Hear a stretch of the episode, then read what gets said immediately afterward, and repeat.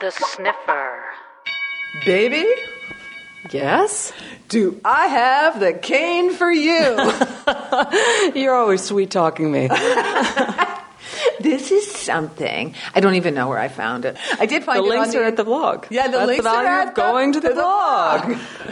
this is the most amazing walking stick. It was actually I found it from Bayless Next Generation. Okay, so there was this chick, Denise Ansley, or perhaps it's a woman. She's a disabled lady, and she was not at all happy with the state of her cane. Mm-hmm. And because let's face it, you know, if you're tall or whatever, they got these little, you know, Yeah. Mm-hmm. little hobbit canes. You know, it's like you need something that's a proper size. So she developed, or she had told them, and I guess they developed this thing. It's called the Slick Stick. Like And the what- Rolls Royce of canes. it is. Did you look at the I pictures? did, yeah, yeah. Didn't you want one? if I needed a Yeah. cane, I would probably want that Listen, when you hear some of the things it has, it's good for your neighborhood when the guns are out. you never know. But yeah, it did. It was sort of like an Avengers cane.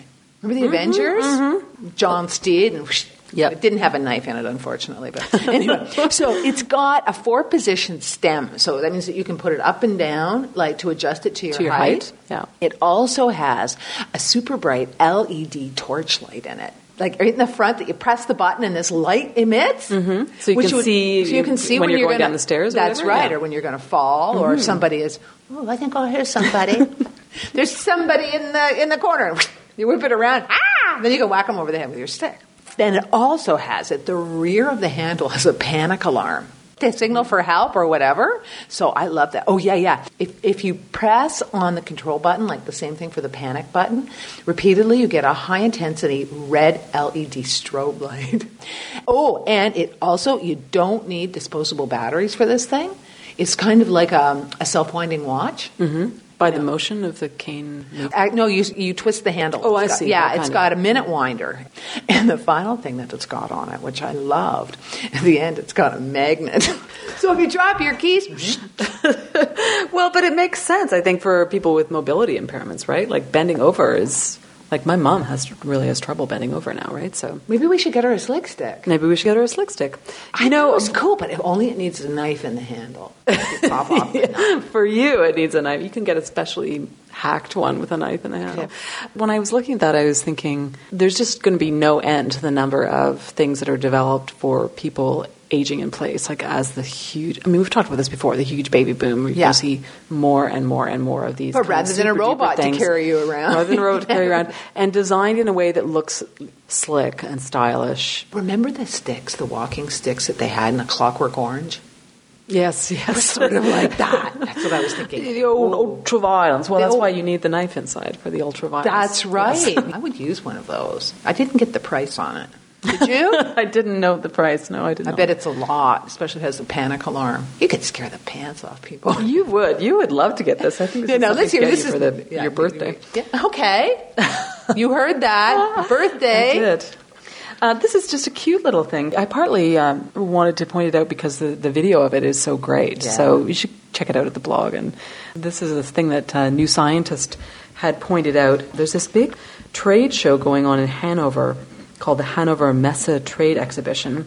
The engineering firm Festo displayed these really quite incredible robotic penguins. So they had versions of ones that go in the water, Yeah. and then they had other ones that were made of some very lightweight material, I guess, and filled with helium that f- went through the air like they were flying, and their li- you know their little penguin arms were kind of flapping They're around. So was very, cute. very cute.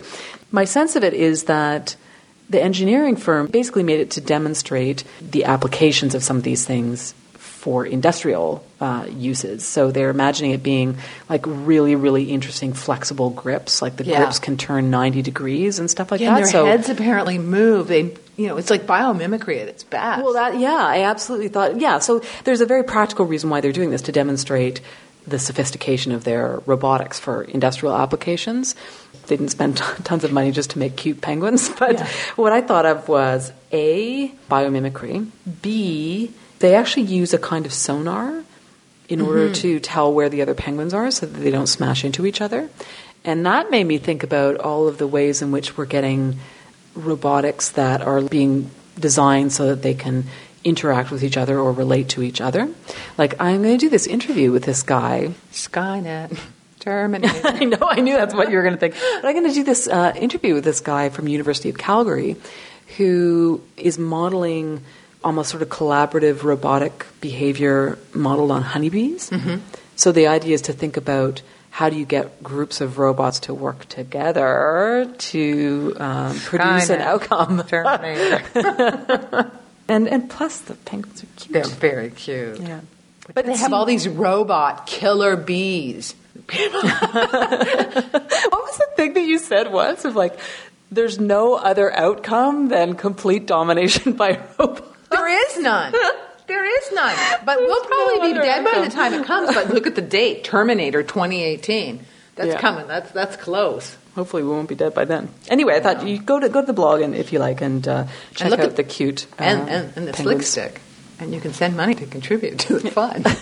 And I would love to know if anyone has actually seen other really good examples of biomimicry in tech design because Yeah. I think we're seeing that a lot, and I'm Yeah. thinking that's going to be It's a, really big thing. trend. Yeah. that's something huge that we've been sniffing. Mm-hmm. Is that, That's it. That's it? That was fast. Oh, it was. Okay, well, that's good. Come the to the last one was blog. For links to these stories and more. The sniffer dot net. We're getting very good at that. Mm, bye. Bye.